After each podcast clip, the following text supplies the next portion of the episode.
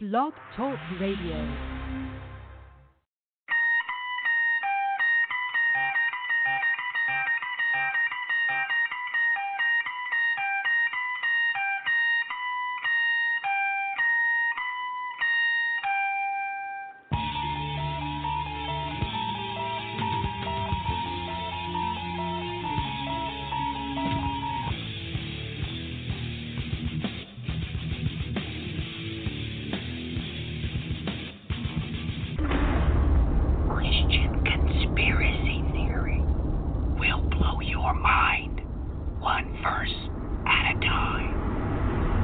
Welcome, ladies and gentlemen. Welcome to the program. We are your host, Aaron and Matthew Miller. Tonight we are going to tackle a topic of truly epic proportions. Just exactly what are the different strata? What are the different species of Nephilim? We're going to really grapple with this tonight. We're going to come to grips with it, even with things that are stated in the book of Ezekiel that I'm sure no one ever saw coming. But with that in mind, Aaron, jump on here.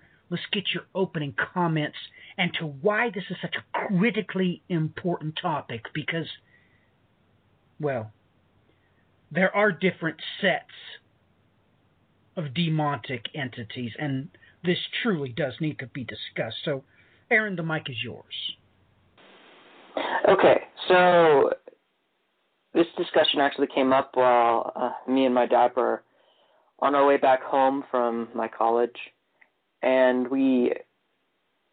I just brought up the topic. What is the difference between the serpents and scorpions that Jesus referred to? In Luke chapter 10 is when Jesus sent out the 70 uh, disciples, and they went out with the power to cast out demons. And when they came back, they were rejoicing and asked talked to asked Jesus about it. And Jesus said in Luke chapter 10 verse 19, "Behold, I have given you authority to tread on serpents and scorpions, and over all the power of the enemy, and nothing will injure you." So this gives the implication that there are two different kinds of demons in a sense a serpent and a scorpion. We do know serpents and scorpions have this thing in common venom. It very uh, depends on which which of their species you approach, they can be very deadly poison. So, really, what, what what is the difference between these serpents and scorpions? Because it seems that Jesus puts them into his separate classes right here. And we see another mention of it in Mark chapter 9, verse 29. When uh, this, this is shortly after his transfiguration on the mountain, he comes down and uh, cures a boy who's possessed by an unclean spirit. And the disciples asked why they weren't able to cast out the demon, and Jesus said, according to Mark chapter 9, verse 29, this kind cannot come out by anything but prayer. So with this implication, you can't cast out the demon with, you know, words. You can't like like I mean, of course, Jesus had that ability because he's supernatural, but like as a human, if if you were to like command the demon to come out, it it wouldn't respond. And really um so so this implies that there's another kind of demon that can only be cast out by prayer. And, and in addition to this passage in Matthew chapter 17, verse 21, this is only included in, in some manuscripts. It says, it adds, this kind does not come out by anything but prayer and fasting. So, also prayer, uh, also fasting is what what casts out these these evil spirits. So, what really what really are these two classes of demons? What is a serpent and a scorpion? We know this. Uh, we know that serpents are reptiles. I mean, that's that's a pretty big thing. While scorpions are, I, I think they are classified as arachnids uh, because of their uh, their their giant claws on the front. You know, that would probably add up to eight legs as opposed to six, which would make an insect. So the but they they're very they're very different, but they do have the the poisonous aspect in common. So we kind of discussed for a while what are these two different kinds of what are these two classes of demons? What are they? And you know, like what makes the difference between a, a, a serpent and a scorpion as much as these two classes of demons are different? Well, that is a that is a serious question. Um, there are obviously two different types. So the most obvious uh, would be this: uh, you'd have to be looking at well, surely some must be from Satan, and the other must be from the scapegoat, the, the one that fell, uh, the one that did this deed. They, they took wives for themselves. But we must grapple with the second incursion.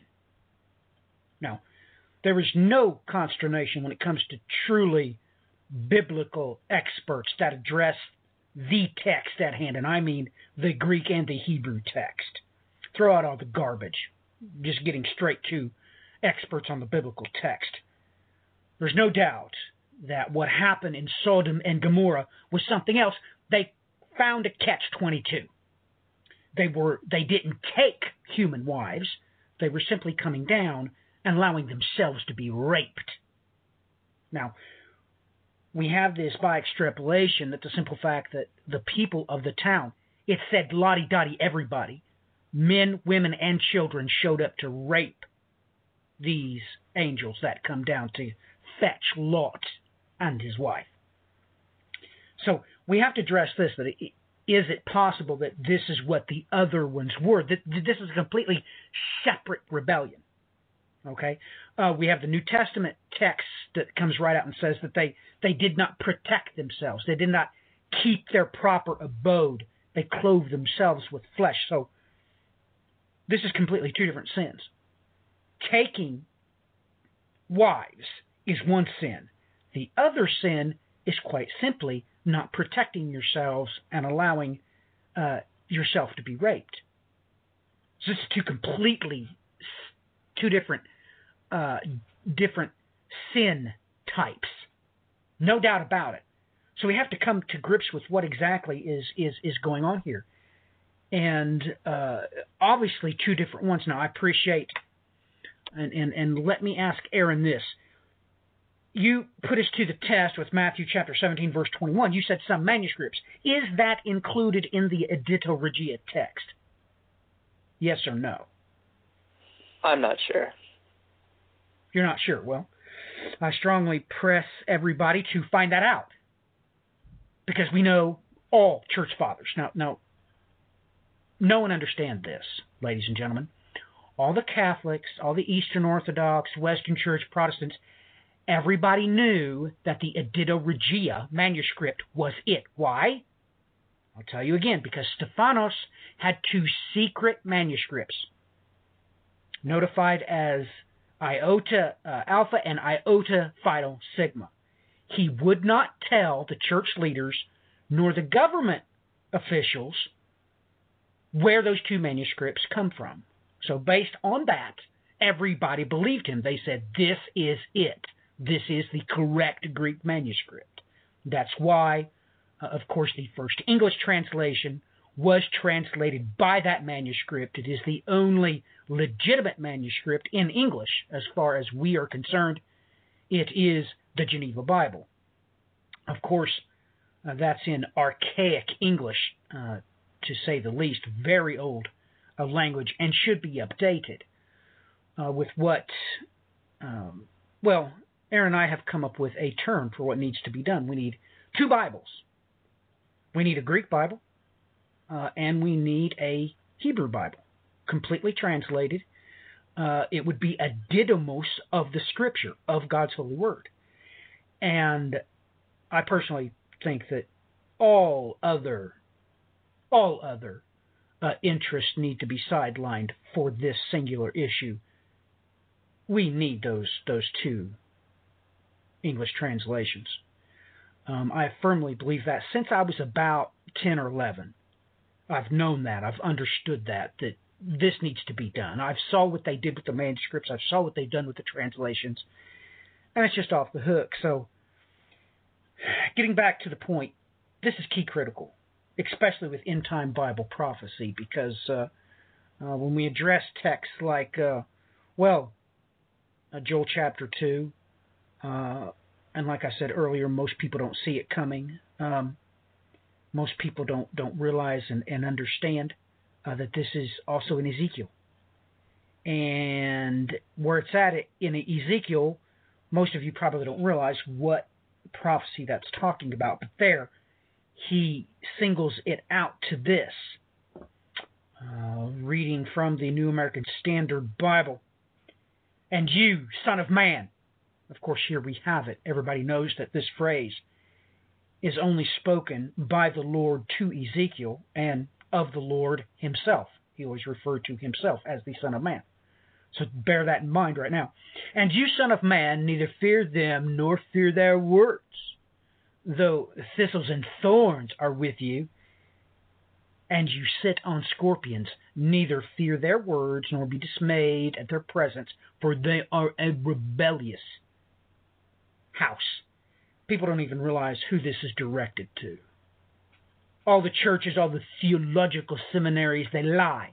And they say that these prophecies uh, are about the exile in Babylon. No, no, that's a lie. And you can just plainly read the text, and it tells you in the opening uh, comments, uh, the opening verses uh, of Ezekiel, that there can be no consternation that uh, he is told illicitly to go to the exiles that are already in Babylon. They're already there. They're in the exile, so this prophecy is obviously talking about something else in the future. So, with that in mind, what what could the why would there be one set of serpents, one set of scorpions? Uh, very intriguing indeed. Aaron, back to you. I think so. The first the first idea we came up with, of course, was that one was half angel, half human, and one was half angel, half animal, or something of the like. Genesis chapter, Genesis chapter 6, verse 12, it says, God looked on the earth, and behold, it was corrupt, for all flesh had corrupted their way on the earth. So, and then it moves on, then, then God said to Noah, Then the end of all flesh has come before me, for the earth is filled with violence because of them.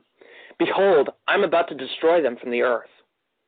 So that's a, that's a big that's, that's a very important thing. Why did God wipe out the animals? Why uh, wipe out all of the animals along with all the humans? You know, uh, as aside to the ones who went on the ark. I, I mean, I understand that there's only so much that could fit on the ark, but with this passage here, it says that all flesh had corrupted its way on the earth. So not just humans. The book of Enoch says that the the Nephilim, the half angel, half human, they began to quote unquote sin against the reptiles and the fish and the such and such. And then also we, we read somewhere else in there in the book of Enoch it says that the that they that they continue that the angels kept polymorphing or changing their forms in scientific terms, the the word polymorph refers to literally changing itself on a molecular level.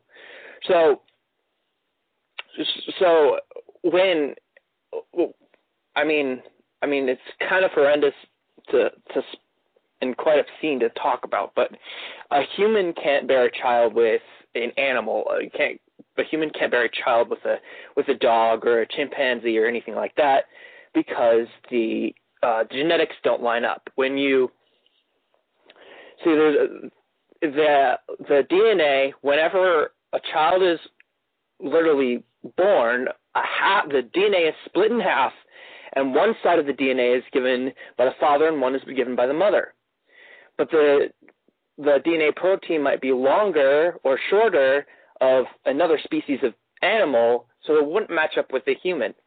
So when it says that the angels polymorphed, it means uh, to me it means that they they literally changed themselves on a molecular cellular level so that they could, you know, mate with with with animals because that because that's because it, it's not very easy to do that, and they probably had to do the same thing with humans. Angels, as we read, were not meant to reproduce anyway. They were not meant to have children at all. So they so they were definitely altering their their uh, genetic nature whenever they were, you know, cohabiting with with earthly beings. And, and we all think, oh, you know, how how horrible bestiality is, but also think about um, something that's not really stressed about is, is as how abominable an angel with a human is because an angel is something completely different from a human. Humans, from what we read, are made out of dust and um, the a carbon base, but angels, they seem to be made of uh, of something else entirely. They never came from the earth. They probably even preceded the earth's creation. So they're, they're literally aliens to us. They're not, you know, part of our world like all the other earthly beings.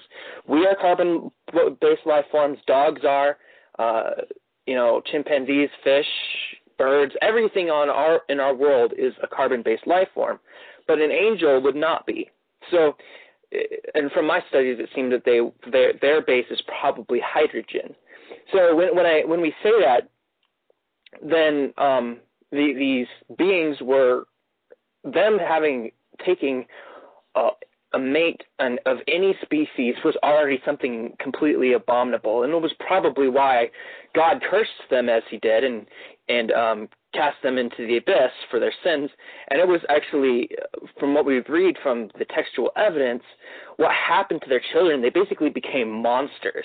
This was was a sign that this was something you know very monstrous and wasn't gonna it wasn't holy at all. So so when you so when we read that we we we can come to the conclusion that um, the serpents or scorpions are one of the two refers to the half alien, half human hybrid, and one refers to the half animal hybrid. In Mark chapter 9, where I was reading from when Jesus said this kind comes not out by but except by prayer, we read that the uh, that this evil spirit made the boy mute, and it made him deaf, and it made uh, it made him a lunatic, quote unquote. The word for lunat, word lunatic, both in the Greek and in English, refers to um, being affected by the moon. This is this is scientifically, uh, even though scientists don't understand it, it's very clear that the that the moon affects animals as well as humans on some level.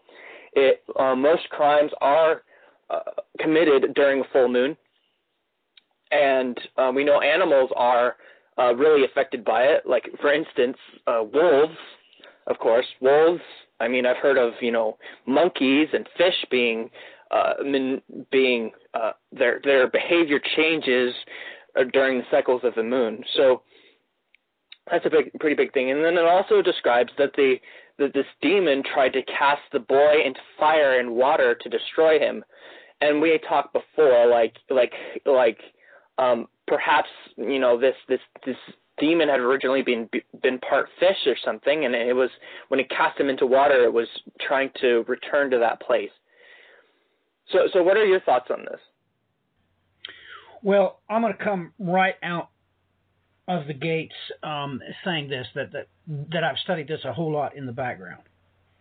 This makes sense on well on the surface uh, that one would be one and not the other. We're looking at two different types. And this is why uh, uh, you have this instant here that, that, that what if this entity in the beginning, it was born in as such, it didn't have vocal cords. So this entity would have obviously been mute. It, it never had the capacity for phonic assimilation. It just didn't. It never had that. Something something that's really interesting that I actually like very recently learned is that uh, dinosaurs probably didn't roar because we, though we have found uh, though we have found voice boxes of them, we haven't found any like vocal cords in any dinosaur fossils, so they think that they probably made more of a hiss or than anything, but they didn't. They didn't have vocal cords with which to speak um, from from any of the evidence that we have. I just wanted to put that out there. Well, I'm going to put something out here too. Uh, really, what you're talking about is metamorphosis when you say that they they changed, they were changing each other uh, at the molecular level. This is, of course, in the Bible twice. Metamorphosis is in the Bible twice. You have to come to grips with this. It's in uh, Romans chapter 12, ladies and gentlemen, and 2 Corinthians chapter 3. I mean, I might as well just tell you this is metamorpho in the Greek. That, that's what it is, so you just have to accept it. Romans chapter 12, verse 2. And do not be conformed to this world, but be transformed. Right there, metamorpho by the renewing of your mind so that you may prove what the will of God is, that which is good and acceptable and perfect. Boy, this is a prophetic way. If you know, if you can see the Greek, this is literally a slam on the fault. He is telling us to to conform to God's way of thinking uh, and do what is good, acceptable, and perfect. And uh, Second Corinthians chapter three and verse 13. But we all, with unveiled face, beholding as in a mirror the glory of the Lord, are being transformed into the same image from glory to glory, just as from the Lord the Spirit. So here we have this. Uh, well, this is a rapturic event. This really is what uh, the rapture event is. It is not a snatching away, it is a transforming as the word elegosmuthia plainly states that when he gets here, as soon as he uh, pierces the upper atmosphere, we literally, right here, it's telling you, you and I, as Christians, are going to metamorphosis into uh, well, most people just refer to this this state as a resurrected body, uh, this this this changed form that we have. Um, and everybody just just can't talk about this. You can't have an intelligent conversation about these things in church because they have no idea what you're talking about. Why would metamorphosis in the Greek, which is that's where the word comes from? It is a Greek word. It's not Latin. It's it's Greek. Metamorpho. That is Greek. So you should be able to uh, have these kind of conversations, but we have to come to grips that well, uh, this type of thing does happen by way of uh, well molting uh, we know that uh, a lot of animals molt. And we also, uh, that's what happens, well, to caterpillars. You have to come to grips with this, ladies and gentlemen. You, you just have to come to grips with it. There are animals.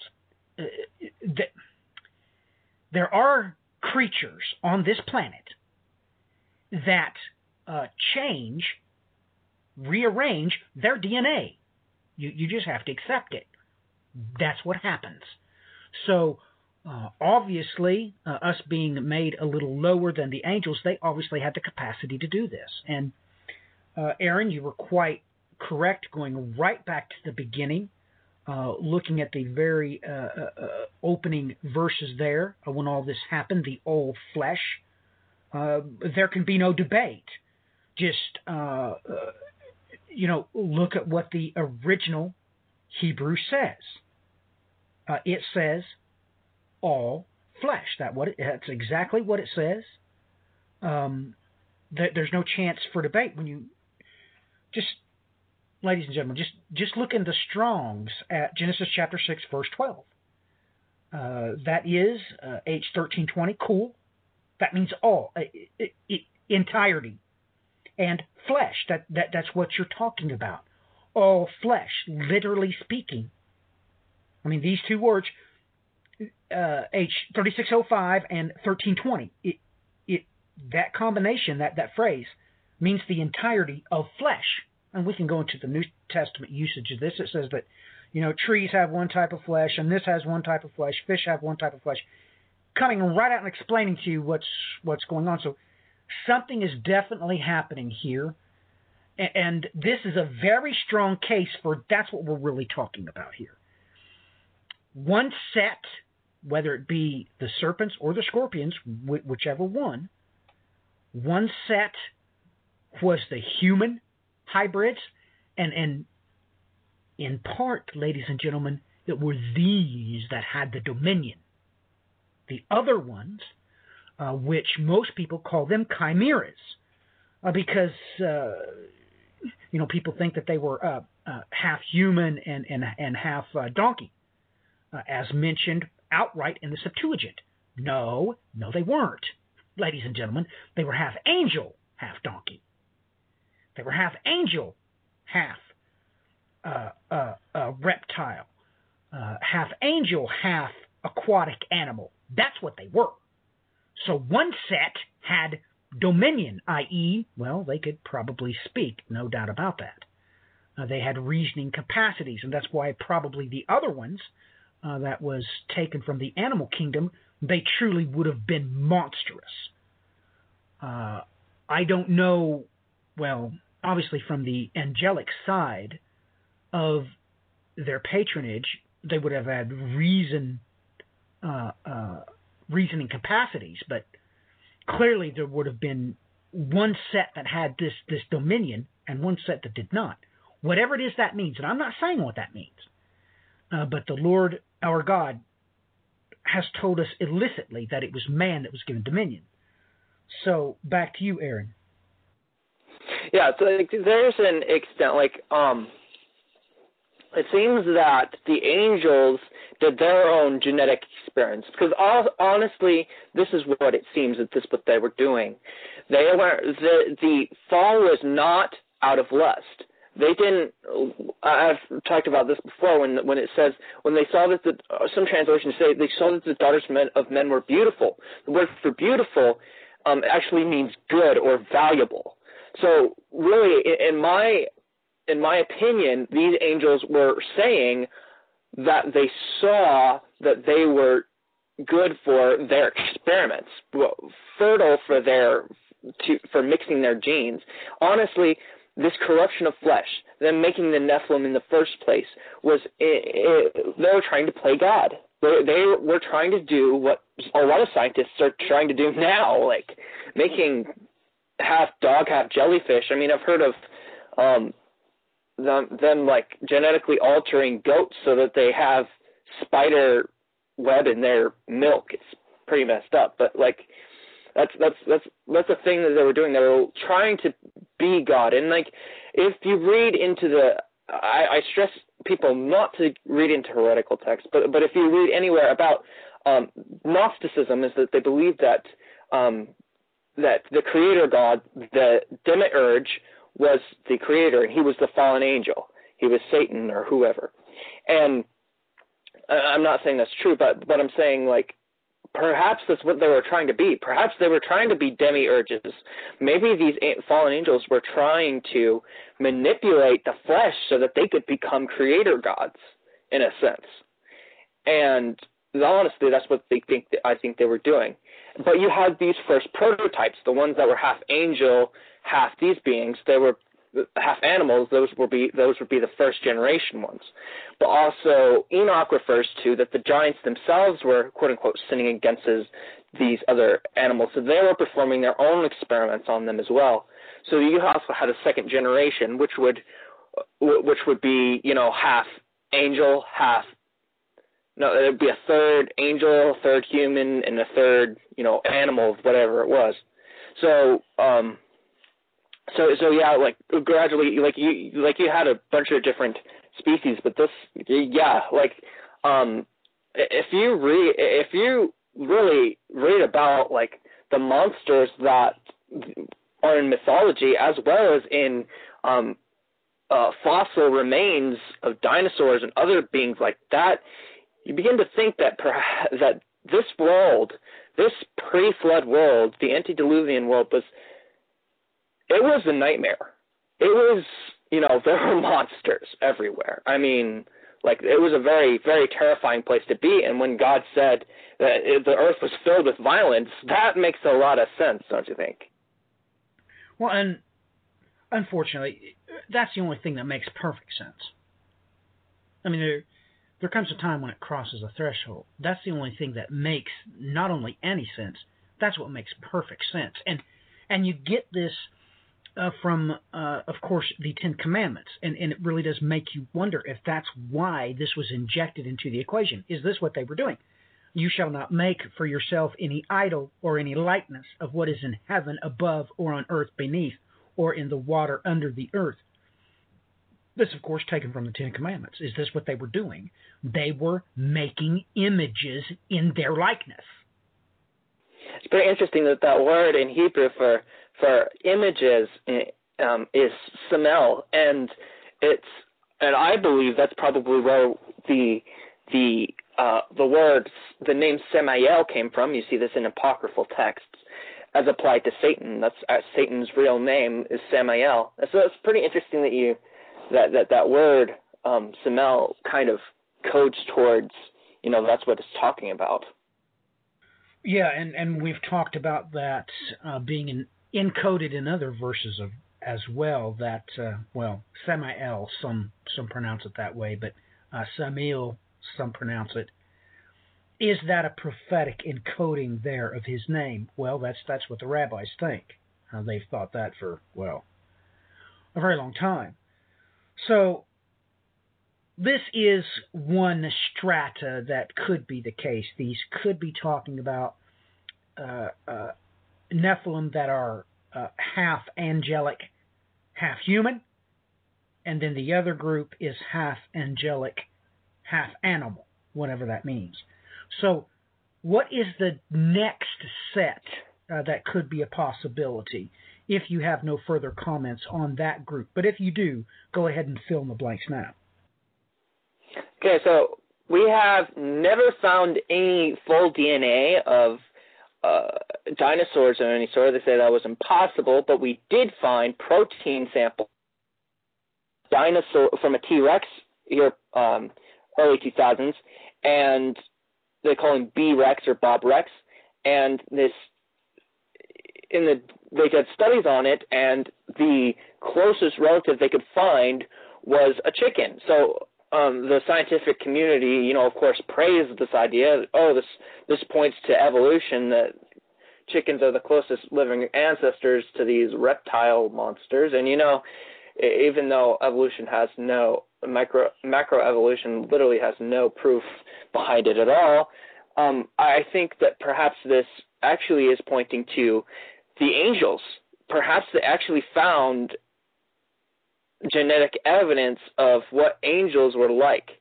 We know the scripture points to them angels being like birds of a sort, and um, the unclean fowls or birds are referred to in Revelation chapter 18 uh, on the demonic side. So perhaps, perhaps like it, like the closest genetic relative to, you know, um, uh, perhaps this is evidence that that angels genetically appear are a lot more like birds. I thought that was pretty interesting to point out. Well, we have do one instance in the Septuagint of a particular bird being mentioned. Would you like to bring that up or not? Uh, the the ibis. Yes. Yeah, it's in the scripture. Um, yeah. Um, I guess we might want to do a separate show on that. I, I'm not sure, but like, um, but yeah, that, genetically, it seems that angels are a lot like birds in a sense. I like to think of them a lot like I do about viruses. Viruses don't reproduce on their own. They're not technically they can't reproduce, and this is why a lot of um, scientists say that they're not even alive because they can't reproduce on their own. They force other alien cells, like human cells, to produce more viruses. So I think of angels in that sense, like they're not supposed to have their own children. They're not they weren't created to have children, but they're like viruses in a sense that they hijack other bodies to have children. Well, yeah. Um yeah, uh, exactly. Uh, I I agree with you. Uh, boy, I'm real real hesitant to say anything more. So about that, we we will do a different show on this because you got into the genetic coding of those T Rexes down in that valley, and uh, when I look at the text, that's what it states to me that literally prophetically speaking, this one type of bird, when they find that genetic marker, what they're actually looking at is the fallen DNA. So, yeah, we will uh, schedule that for another time. Um, anyway, so uh, what is the different, the next set, uh, uh the next differentiation that we had? What could possibly the serpents be and the scorpions, Aaron? Okay, so the um, the next suggestion was that um, scorpions were descendants of Azazel, and the serpents were descendants of Savan, uh, Satan's uh, five fallen kings. Revelation chapter 17 refers to the seven heads of the of, of the dragon or the beast, and five of them are fallen. Two are uh, one is yet to come, and one is. So I actually think um, the five that are fallen perhaps refer to the same five in in Enoch chapter 69. It refers to uh, five Satans, quote unquote. So these these um, among these five. So we we know in the the curse of the serpent in Genesis chapter three, it says that the serpent has seed or offspring. Um, Satan himself, I, it is highly doubted that Satan himself ever um, had offspring of his own, because then he would be cast out of his heavenly abode and probably be in the abyss. However, we know um, that w- with this implication, not Satan himself, but um, some of his five kings did fall. Uh, we did another show somewhere else about um, how Azazel, this actually might have been Azazel speaking, and Azazel is among one of the five fallen kings. Um, but um, Revelation chapter 9 uses the same differentiation between serpents and scorpions because the um, in the uh, fifth trumpet, the locusts that come out of the, the abyss have scorpion tails. But the monsters that come out of the river Euphrates at the sixth trumpet have serpent tails. So the same differentiation is given there. So this this brought me to think that maybe the scorpions were were the um, the blood descendants of Azazel, and then the serpents were blood descendants of uh, Satan's uh, kings, his other uh, lower princes. They um, these uh, perhaps represent the four angels bound at the river Euphrates. Perhaps four of them are in the river Euphrates. That actually makes like quite a lot of sense because if there's four, if there's five kings have fallen, and there's four at the river Euphrates, and then Azazel is one of the ones who've fallen, he he would not, him being the fifth would actually be in the abyss instead. Pretty interesting to point out. That actually makes a lot of sense for me. Yeah, that's that's obviously off the hook nail on the head type of exegesis there. As extreme as it may be, yes, that lines up. Um, you have four uh, four of the captains bound at the river Euphrates.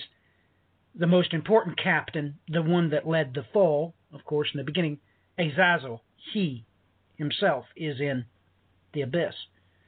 Um, so, like you said, you hook those up. Well, what what characteristics comes out of the abyss? Point blank. Those have scorpion tails. Okay, switch it over. What's the physical characteristics of what is bound at the great river Euphrates? Bingo. Serpents. Nail on the and, head. And what's and what's the big difference between those two? Is that the ones with the scorpion's tails aren't allowed to kill. But the ones with the serpent tails they can kill. They kill a third of the Earth. That's a pretty big thing. Well, let's talk about why. Okay, let's talk about why. Let's let's really push the envelope. I mean, let's go full throttle. Just just full throttle. Okay, what have I already stated? What was Azazel's key characteristic. What was his sin? He took. He took. Let me say that again. He took wives. Therefore, on the reciprocation of the event, God says, no, no, no, you're not allowed to uh, do any permanent damage, i.e., kill. Okay, let's go to the second incursion. What was their sin? That's right, ladies and gentlemen. The sin was actually in the lap of who? That's right, especially the townsfolk there in the valley of Sodom and Gomorrah. They were taking the angels and raping them. Therefore, God allows those angels to exact judgment on people. Okay, now, is the top of your head still on? Because I should have blown it clean off. Okay, that makes sense. That is how God would operate. That is why he would let one kill and one not. Okay, let's go back to Genesis. Genesis chapter 6. When Azazel done this, they took wives. So therefore, they are not permitted to kill anybody. On the second incursion, those angels didn't actually do anything. They just allowed the people to sin in by raping them. So those people are allowed to be killed. Get it? Yeah, that makes exegetical sense. That that's good exegesis. So we do have some side notes here, uh, some really steep implications here, especially in Second Thessalonians chapter two. This son of destruction. It literally can be coming out in the Greek and telling you uh, that this is the literal son of one of these groups. Uh, Aaron, what's your thoughts on that? On what part? Uh, well, um, we took a look at this the other day. The son of destruction. Uh, that uh, for destruction there, there is, of course, the root uh, for well, Apollyon. that's what it is. Yeah, and that's a that's a very very very big thing. Um, can you give me the uh, versage there that we're talking about? What's the passage? You remember? Uh, uh, Second Thessalonians two three. Yeah. Okay. So so there it refers to the false prophet. It calls him the man of lawlessness and the son of destruction. And that's where a very big thing because um, when you read in uh, the Dead Sea Scrolls and in the uh, the apocryphal uh, ascension of Isaiah, a Belial, one uh, fallen angel named Belial, is called the angel of lawlessness, and that's a pretty big thing. Um, the and, and we also see that in Scripture sometimes in the Septuagint when the, the name of uh, Belial is given in Hebrew, it's translated as lawlessness or anomia. So um, the the um, if you study a lot about it, you you see that Belial, often equated with Satan himself, I believe he is one one of the Satans. He is the one who um, one of the seven Satans who remains on this planet. He is called the one who is to come. The one who is the um, one of the other that are still on the planet is Abaddon, whose name means destruction. And uh, I want to this uh, hard, pretty hardcore study on Daniel chapter 11 with the theory that um, the king of the north is referring to uh, Belial and the king of the south refers to Abaddon, and it refers to how Belial actually is one of Satan's angels who rebels against him. Kind of, perhaps when Jesus says that when Satan is divided against himself, his house cannot stand. Perhaps Jesus was alluding to this, you know, civil satanic civil war breaking out. So when it says um, a man of lawlessness and son of destruction, that's referring to the two sides. And if you read into Daniel chapter 11 pretty closely, it seems that the king of the north is actually a blood relative of the king of the south, or Abaddon whereas he becomes the king of the north through um, through coercion and uh, coercing the people with words of smooth words, quote unquote, and riddles. So he, this false prophet, is um, perhaps rather a blood relative of um, Abaddon. He would be um, he would enter the rule of Belial in basically this war.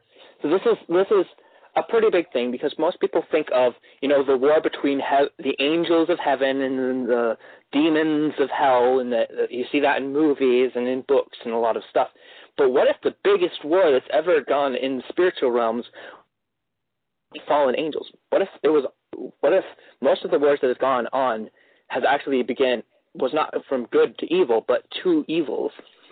Uh, it's a pretty interesting thought for me, but um, but like perhaps to say one of these groups is the um, the scorpions and one of them is the serpents. Now I could say that um, Abaddon represents the serpents because he um, remains loyal to Satan, and Belial is. Um, it seems that Belial is the one who, since, since um, the false prophet takes up um, rule, rulership under him, it seems that perhaps this is what it means by him being the scorpion. Uh, him being the scorpion. Why the beasts, why the creatures from the abyss have scorpion tails? Perhaps it refers to they were on his side in the beginning. They were on the side of Belial. Belial is the one who basically releases them in a sense. So that's an idea. What are your ideas? What's your thoughts on that? No, you you uh, you you clarified my thoughts on it. Um, this does represent another option as to what the difference is. What is our next option for the difference between a serpent and the scorpion? So, moving on to the next, we have the that one is half Gentile and angel, and one refers to half angel and half promised bloodline. So so I put half Abraham here, but we know before the flood Abraham didn't exist, but there was always a promised bloodline. People always think of the antediluvian people as, you know, there was the Cain's bloodline and then Seth's bloodline, but Genesis chapter 5 is pretty clear that Adam had more sons and daughters than just Cain, Abel, and Seth. He had a lot more kids than that. They're just the ones, the only ones that are named in Scripture. So, with that being said, we have um, perhaps the, the, the promised bloodline. Um, perhaps those who were born from the promised bloodline were the uh, serpents, and then the other ones would be the scorpions. Why, why, well, why I would think that is because of Genesis chapter 3 talks about the war between the serpent's seed and the seed of the woman, which is ultimately um, a messianic prophecy. It is known um, among theologians as the proto-evangelion or a proto-evangelium. It's the first gospel prophecy in Scripture uh, in, history. So it's believed that um, so so if anything, the serpents would be the those of the promised bloodline, the Sethite bloodline that um, rebelled against God and had Nephilite children, whereas the other ones were children of the the Gentiles and angels, or just the that would be the Cainites and all the other sons of Adam. What are your thoughts on that? Well, this is a perfect uh, turn on your head to the Sethite lie. Um, this lie that's that's been propagated that that what men say is the truth over what the Bible says when that's obviously not the case. The Bible obviously states that the angels come down and took for themselves human wives. This turns that lie right on its head you're literally saying that the serpents are half angelic, half children of the promise, half teknon epigalia. And the scorpions are the Nephilim created from a non promise people group, i.e., the Gentiles, the nations. Uh, this What do you mean by what do you mean by teknon epigalia? That's that Greek. What is liter- that literally is the Greek phrase for the children of the promise. It's literally what it says in the Greek, teknon epigalia. So, literally speaking, uh, rewinding back in time, uh, literally physically at the time, that would be the children of uh, uh, uh, Seth. Uh, much like this this other proponent, this other lie, states that uh, what that's talking about is the sons of Seth went and mated with the Gentiles. No, no, that's a lie. But this is a very intriguing possibility where we have this New Testament reference to the Teknon Epigalia, the children of the promise. And then the others would be the children of disobedience, as the New Testament uh, scripture plainly states.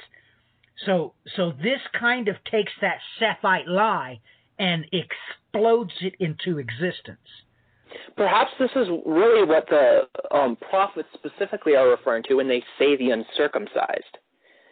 When it says, whenever Scripture says the uncircumcised, it doesn't necessarily refer to, you know, whether or not you have your foreskin cut off. It refers to the Gentiles. It's what separated the Gentiles from the Jewish people because the, you know, it wasn't a practice of the Gentiles. So perhaps this is what you would call the this is what the scripture calls the uncircumcised. They are the those who are half angel, half uh, uh, Gentile, and then the Nephilim are part. Uh, the term Nephilim actually specifically refers to half um, half of the children of the promise, and with that, um, Genesis chapter six verse four calls them the them the Enosh Shem the that it says it calls them the men of renown in our in our translations. Most translations says men of renown or famous men, but in Hebrew it literally says the Enosh Shem. Those are from the promised bloodline, and I think it's pointing towards the um, how long the Watchers were here on this on this earth. They were from Enosh, the son of Seth, all the way to Shem, the son of um, Noah, who, of course, outlived the flood. Which you know, that's that in itself probably has people reeling to and fro. I mean, we've we've really come up here and and just throttled their faith.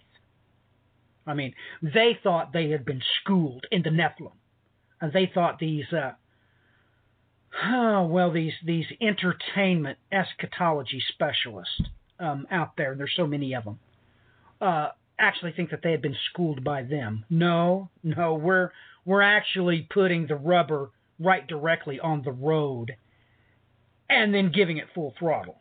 We're literally burning the rubber right off the tires here. Um, we're asking the real questions. There is a separation. There is a differentiation between serpents and scorpions. What is it? What could it possibly mean? So this is the the one that, boy, people could really uh, bring the big guns of the Hebrew and the Greek to bear on this. Is this prophetically why certain groups are called uncircumcised? Is this why there's a children of a promise and the children of rebellion? It, is this entire reason why uh, that uh, the angel of the Lord came down prophetically and had a little chit chat with Hagar? Uh, what is the significance of circumcision? Because I mean, yeah, it would be more clean. Uh,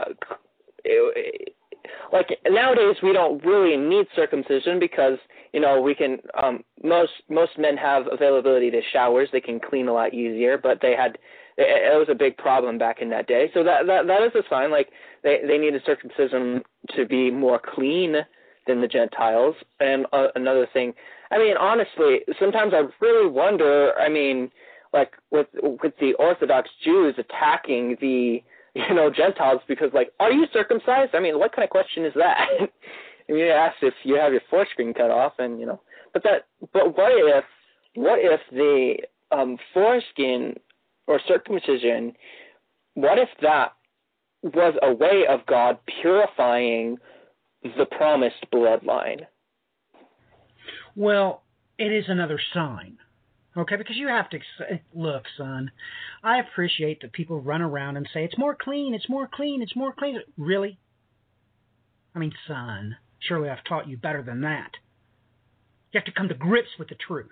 Okay? And I hate to tell you, but Gentiles were running around producing children quite adequately for a full 6,000 years. So people running around saying, yeah, but it's cleaner to get uh, circumcised. No, no, no, that's not historically true. I'm sorry, that's a myth. Okay? I'm sorry. People that are not circumcised, and I've had many friends that were not circumcised, and believe me, they never had any trouble. Okay? Well, well, it doesn't necessarily mean they have trouble with being like uh, fruitful. It just means that they're, you know, not very clean. And like, but like, but but what if this circumcision had something to do with the fall? That's what I just said. It the circumcision was it just a sign for the fall? It had nothing to do with cleanliness. God was doing this as a separation. This is a sign for you. You are teknon epigalia. The second incursion, they allowed themselves to be raped. But you, you're going to, well, you're going to rape yourself. You're going to take your foreskin and hack it off of yourself. You understand? That's the exact opposite of being raped. Okay, now are you on my page, or are we still going to talk about this silly myth about being cleaner? that was probably the roughest thing I've ever heard. well, that's how the Lord your God true. is. Yeah. Yeah, that is true. That's that's how the Lord your God is. He he he he doesn't respect you because he's God. Okay? So um this is how this entire subject is. And and like I said with this entire Sethite lie to begin with, no, no, they're lying. That's not what God said. okay?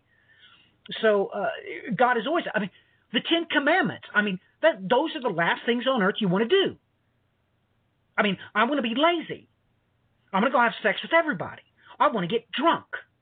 I want to be lazy. Uh, I don't have any responsibility. So, of course, if somebody says that they got pregnant by me, I'm going to say, it's not my kid, it's not my kid, and then I want to run away to another state. The Ten Commandments are the exact opposite of that. The Beatitudes are the epitome of the inversion of that. So, let me say that one more time. The second incursion, they did not take wives. They came down here to the exact opposite. They allowed themselves to be raped. What's the opposite of that? That's right. Grabbing your foreskin, getting a nice, you know, uh, jagged edge flint, and ripping your foreskin off. That'll do the trick. That'll leave you reeling before the Lord your God. That's what that'll do. Amen? Amen. Okay, so uh, let me say that. Make sure I- am very clear with everybody. That's a myth. That's a myth. Uh, uh, getting circumcised does not make you any cleaner. No, no, it don't. Yes, the Gentiles were getting women pregnant and staying healthy for thousands of years. That's a myth. That's not what God said. He never said, He never told anybody to circumcise themselves so they would be cleaner. No, no, that's a lie. I know what God said. And I know what it says in the Greek and the Hebrew. Now, I'm tired of people uh, lying and saying that they're theologians. Well, of course, they're theologians. They paid somebody. That's how you get a, a, a degree in theology. You pay somebody. Okay and uh, you can literally uh, be a professing Buddhist, come over here, go to seminary, get your theology degree, and go be a Baptist uh, a preacher, Baptist theologian, and be an outright God hater. Yeah, I know what they say. I know what they do. I know what they smell like. And they will say that God said things like this. Well, God told people to get circumcised because it was cleaner. No. Show me the chapter and verse, son. Do that for me right now. You can't. Of course you can't. So this is what we always have to do. We just have to come to grips with what God said and just try to swallow it. And He said there's a difference between scorpions and serpents. may be above our pay grade, but we are allowed to articulate with our minds and with the dominion He has given us to come up with some uh, probable reasons as to why He did that. But within that strata of data is not lies. We don't lie. Okay? but what we've talked about here is is well, it is extreme exegesis. It it's trying to come to grips with what God said and just accepting it. So, all right, well, that's what He said. Let's see if we can find out some probable causes, some some reasonable explanations. So, do we have any other reasonable hypotheses that, that we've come up with as to what the difference is between serpents and scorpions? Um, the next two ideas are have to do with time. So the first is one before the flood, one after the flood. The second idea is one before Christ and one after Christ. We did talk about the first and second incursions. The um, uh, one was Azazel. You, you did mention that perhaps the other four had to do with the second incursion, and they they the well, the first incursion occurred before the flood, and the second one occurred after. So perhaps these serpents are different in this sense. And when we say one before Christ and one one after, perhaps this the, the ones after would refer to the third incursion. Scripture points to um, giants arising in the last days. Whether or not this refers to demons, the demonic spirits, or actually a new breed of Nephilim arising in the last days, I don't know. But um, what's your thoughts on that? Well, by default, yeah, yeah, you brought that up. I mean, the separation of time. Yes, you'd have one before the flood, and then one after the flood. Which, yes, those would be different angels. So we have to make a clear distinction there. So what we're saying is, is that before the flood was a different strata of time. Let, let me try to relay that to you time was perfect. Right now, you have 24 hours uh, in a day, and you have 365 days in a year. Well, that's our time frame we have now. Before the flood, look at it this way: we might have had more or less hours per day, and more or less days in a year. So perhaps that created a different dynamic. We know beyond any shadow of a doubt that post flood people did not live as long. So what we're saying is is is that in the first time, uh, Daniel chapter eight, time, times, and the dividing of time, uh, were these did these make the angelic entities somehow different?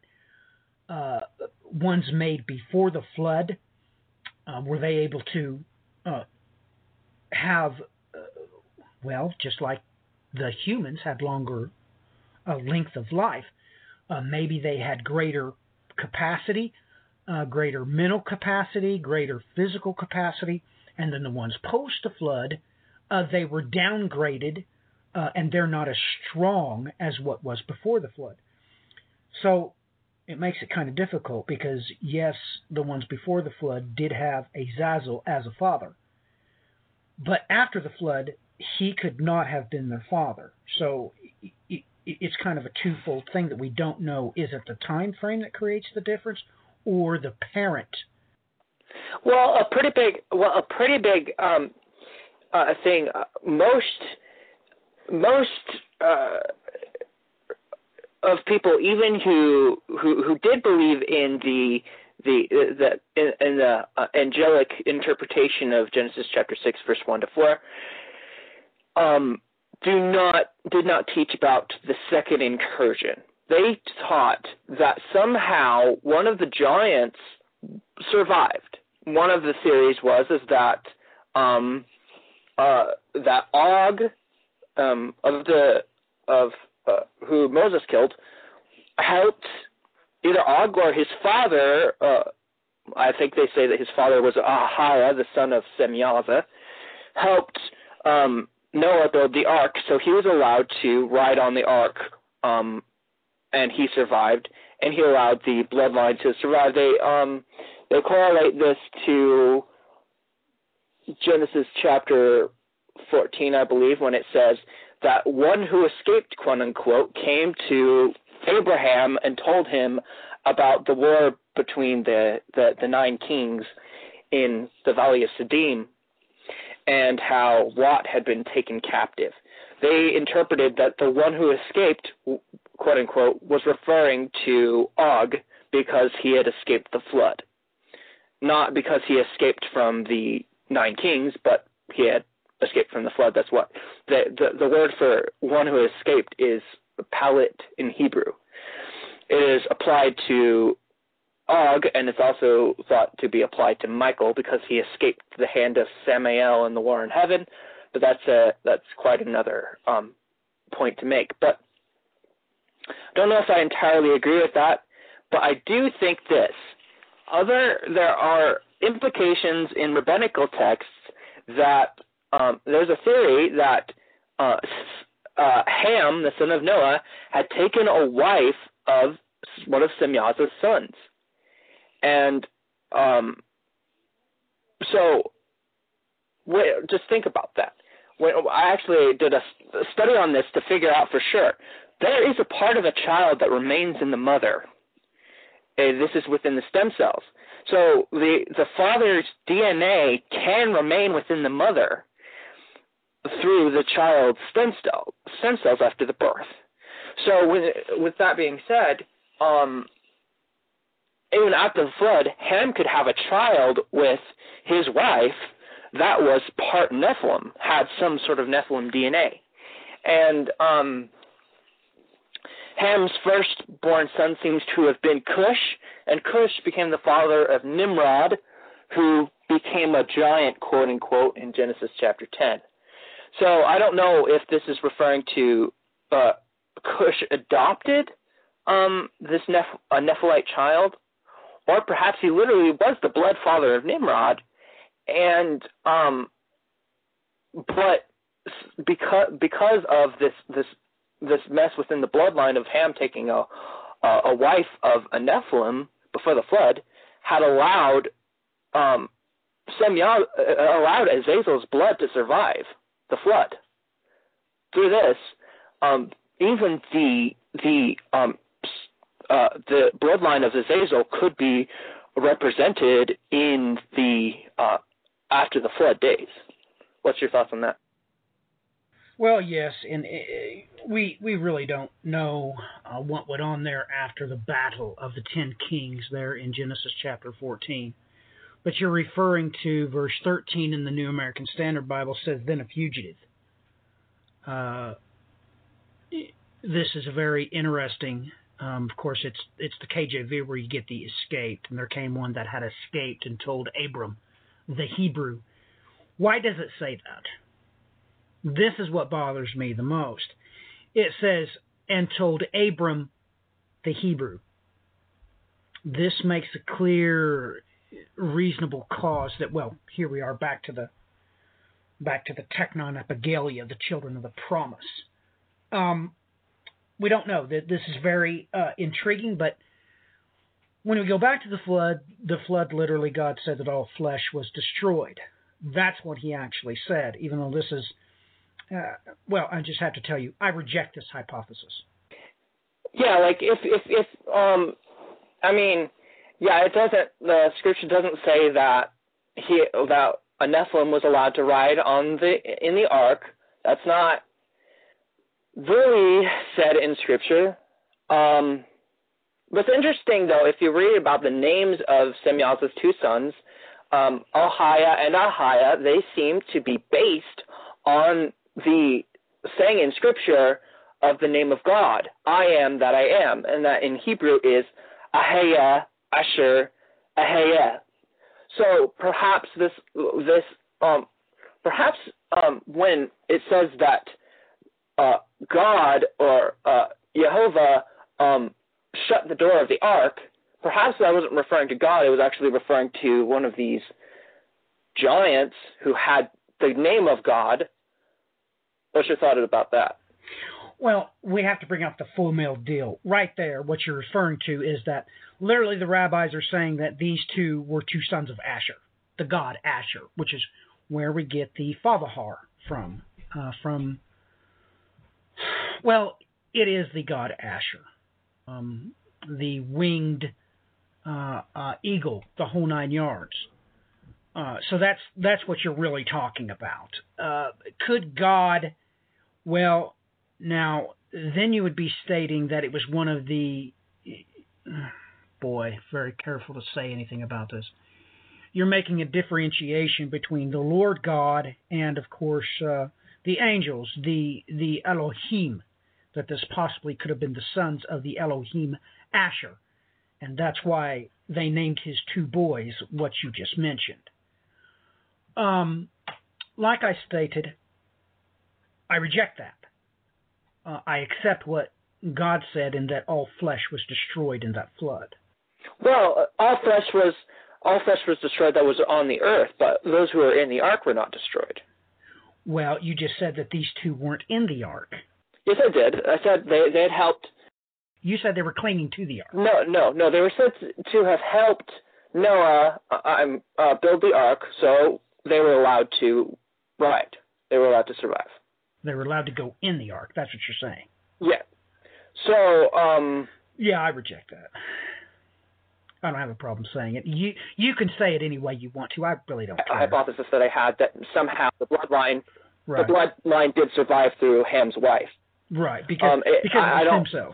Necessarily, I, I do not not necessarily see a of the scripture coming out and saying that, but we do know this much that Can- Canaan, the son of the Sodomites and the Gomorrahites, and ultimately the, ultimately the Rephaim and the second incursion mm-hmm. giants did descend from Can- uh, from Ham through that. Mm-hmm. Well, I'm yeah, I, I agree with. Well, I mean, yeah, I understand what you're saying there. I, I'm just saying that tying this back to one that escaped being one of the Nephilim that somehow was allowed either on the ark or to cling to the ark, which that's what the rabbis say. They say that they clinged to the ark. That's what they actually say. Uh, but yes, the the but uh, more to the point that the stem cells uh, somehow clove to this this woman. That's beside the point because uh, if one of these wives were cloven, they were stained anyway. But yes, uh, they could have had uh, these stem cells uh, retained, and we we know this happens with every woman, every single baby that she has. She takes stem cells from that baby. So yes, that's absolutely uh, a possibility that should be uh, investigated further. No doubt about that. But um, and I understand there's there's well, that's what we're doing. We're putting the rubber on the road and then giving it full throttle. Uh, we're certainly burning the rubber there, but uh, I understand. I know. I'm intimately familiar with the uh, name of these um, two giants that supposedly cling to the earth, and they are a stem from I am that I am, and that's Asher in the middle, and that's why the rabbis believe that Asher's the true bad guy. He is who the Assyrian really does worship. Uh, and of course, that, that goes uh, into all of the religions there in the Levant. So very interesting indeed. So your closing comments on that and or what is the next option that we have for the differentiation between the serpents and the scorpions?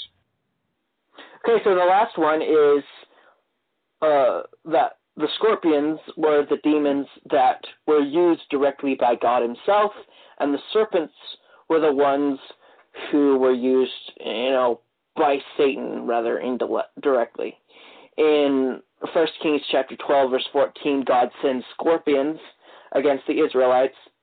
Also, um, we, we, we of course see with the most significant of them is uh, of these instances of demons in the Old Testament is that uh, is with Saul. God sent, God Himself sent a demon to torment Saul. We also see that with um, with uh, Abimelech and the men of Shechem. God sent an evil spirit uh, between them. So um, they perhaps the scorpions refer to the demons that are rather loyal to God. And when when you say that, I, I I'm very careful to say this, but when you say demon in the original, when you go back to demons, uh, even though in Christianity they're giving negative connotation, the original word for demon or daimon in Greek was applied to not specifically evil characters, but also that there were good and evil, uh, you know, demons. Uh, the evil ones were known as kakodemons, and the good ones were known as eudaimons. So I'm probably pronouncing those wrong, but uh, so perhaps the scorpions are rather the ones that are, um, you know, perhaps, you know, the lesser evil or anything. Uh, what would you say to that? Well, this harkens back to Exodus 23, Deuteronomy 7, Joshua 24, the, the, these mention of these hornets.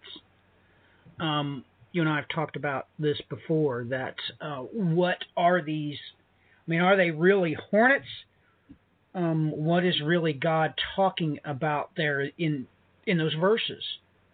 Um, you look at the original languages to see what's going on, and, and it is kind of obscure. It's not outright, uh, you know, clean cut and clear what what he's referring to to what what these are that he sent into to Canaan to drive the people out. Were these a good type or well, I'm with you. You can't call them good, but they were following God's direction. I I don't know. Yeah. Wait. Another thing is um, uh, is that instance in the books of Kings when you where the prophet Micaiah describes um, the lying spirit who came before God and suggested that he would be a lying spirit in the mouths of the prophets. So um, he this it doesn't really necessarily it doesn't call him an angel it calls him a spirit so is was this referring to an actually a demonic entity that was i mean the most you know most striking thing is that he would was allowed to enter into the presence of god at any rate, but it seems that he did. And God was allowing him to lie, basically. And we know lying is a sin, but um, he this this demon suggested that he become a liar, and God used him. So perhaps this refers to that. It is possible, and uh, well, highly conjectured there. I'm not sure how we could get further data for that and why he would differentiate between the two. But uh, maybe we can take this back to Genesis because uh, he didn't kill the snake, right?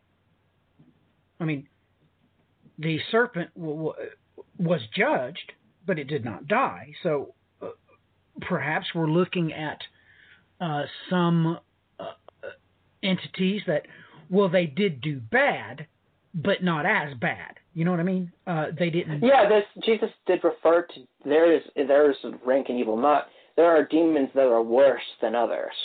Right. So so maybe these had not committed impardonable sins. I, I guess.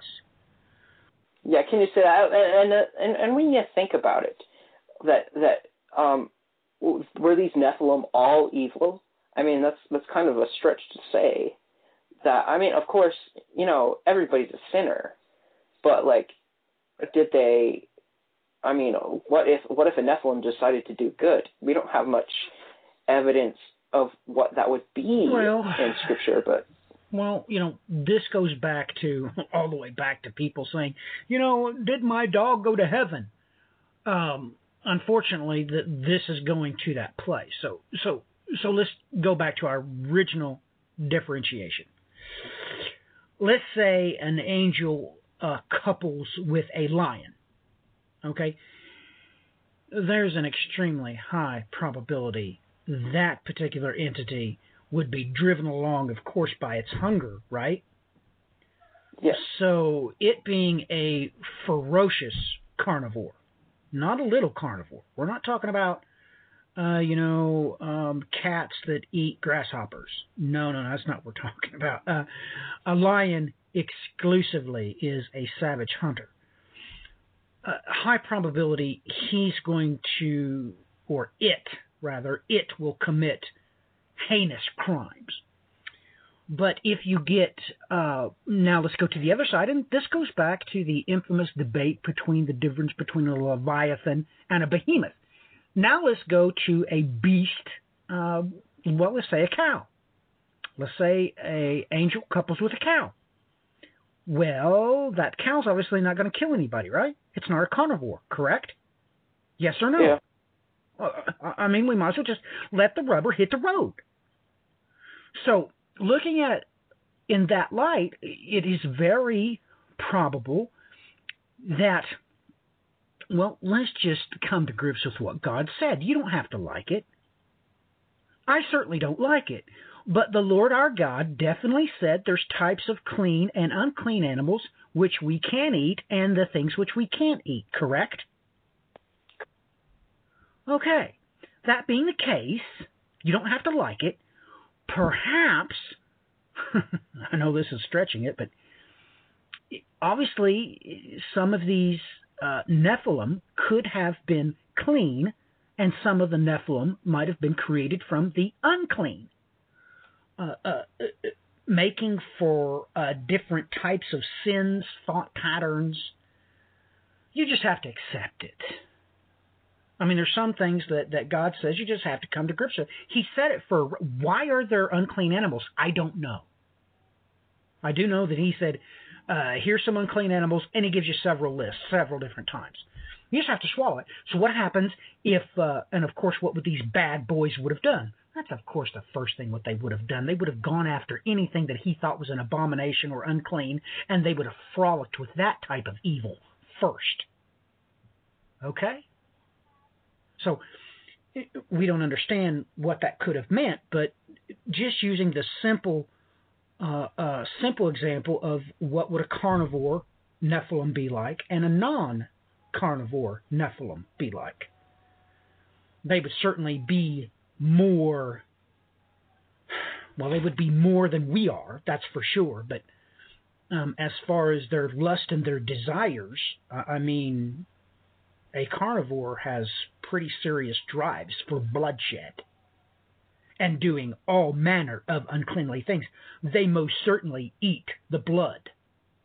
Okay, so here we have an example of this. Is one type that, you know, was a carnivore and one not? I, I don't know. But it is plausible. This this is plausible, uh, reasonable conclusions that uh, that you've made here. That it's it's it's it's it's it's quite possible.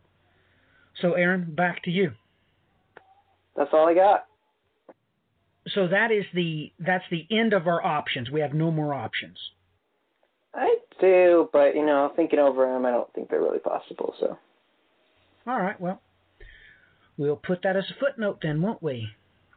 So, uh, I'm sure we've really blown people's minds tonight. Uh, but this has to be done. It really just has to be done. These things have to be talked about. God meant something. He he was most certainly talking about something, and that's just the the fact of the matter.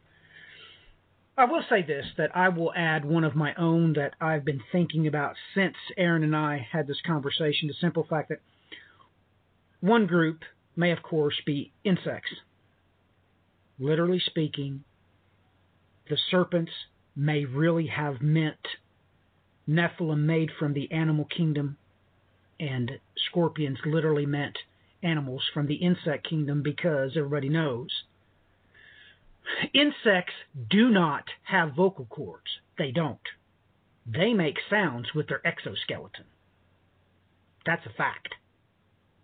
That's a fact. And Aaron and I has talked about this before what would be the most seriously deadly creature under creation? Well, everybody knows.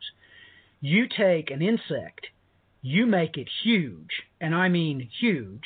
Um, you make a 10 foot scorpion, uh, you're going to have to have armor piercing rounds to kill it because its exoskeleton would be seriously tough. I'm, I'm sure that you're all getting where I'm going with this.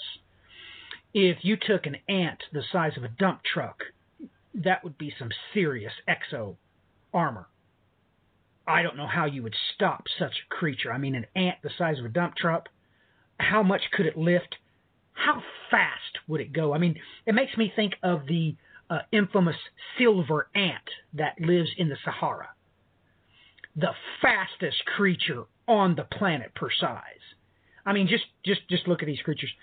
Uh, they have been crowned with silver, literally, and they're able to stay out in the noonday Sahara Desert for up to 10 minutes because their exoskeleton reflects most of the light. So, absolutely mind blowing uh, creatures there. What would happen if the Nephilim decided, or the angelic uh, decided to mate with the silver ant? It would create an unstoppable entity. Um, I need to put that as a footnote. The Lord our God is called the Lord God of hosts. That's his primary title, is Lord God of armies. It's very well possible that this is what they were really doing. Not only were they making images of themselves, they were building an army, even as the Lord their God has an army. So, if you really did want to make an unstoppable army, you would use the insects to create. No doubt about it. Um, so those are my closing comments, Aaron. Uh, my last PS, I guess. So your closing comments, Aaron, please. Well, definitely some interesting talks right there. Um, 80% speculation, but you know, uh, got to do this.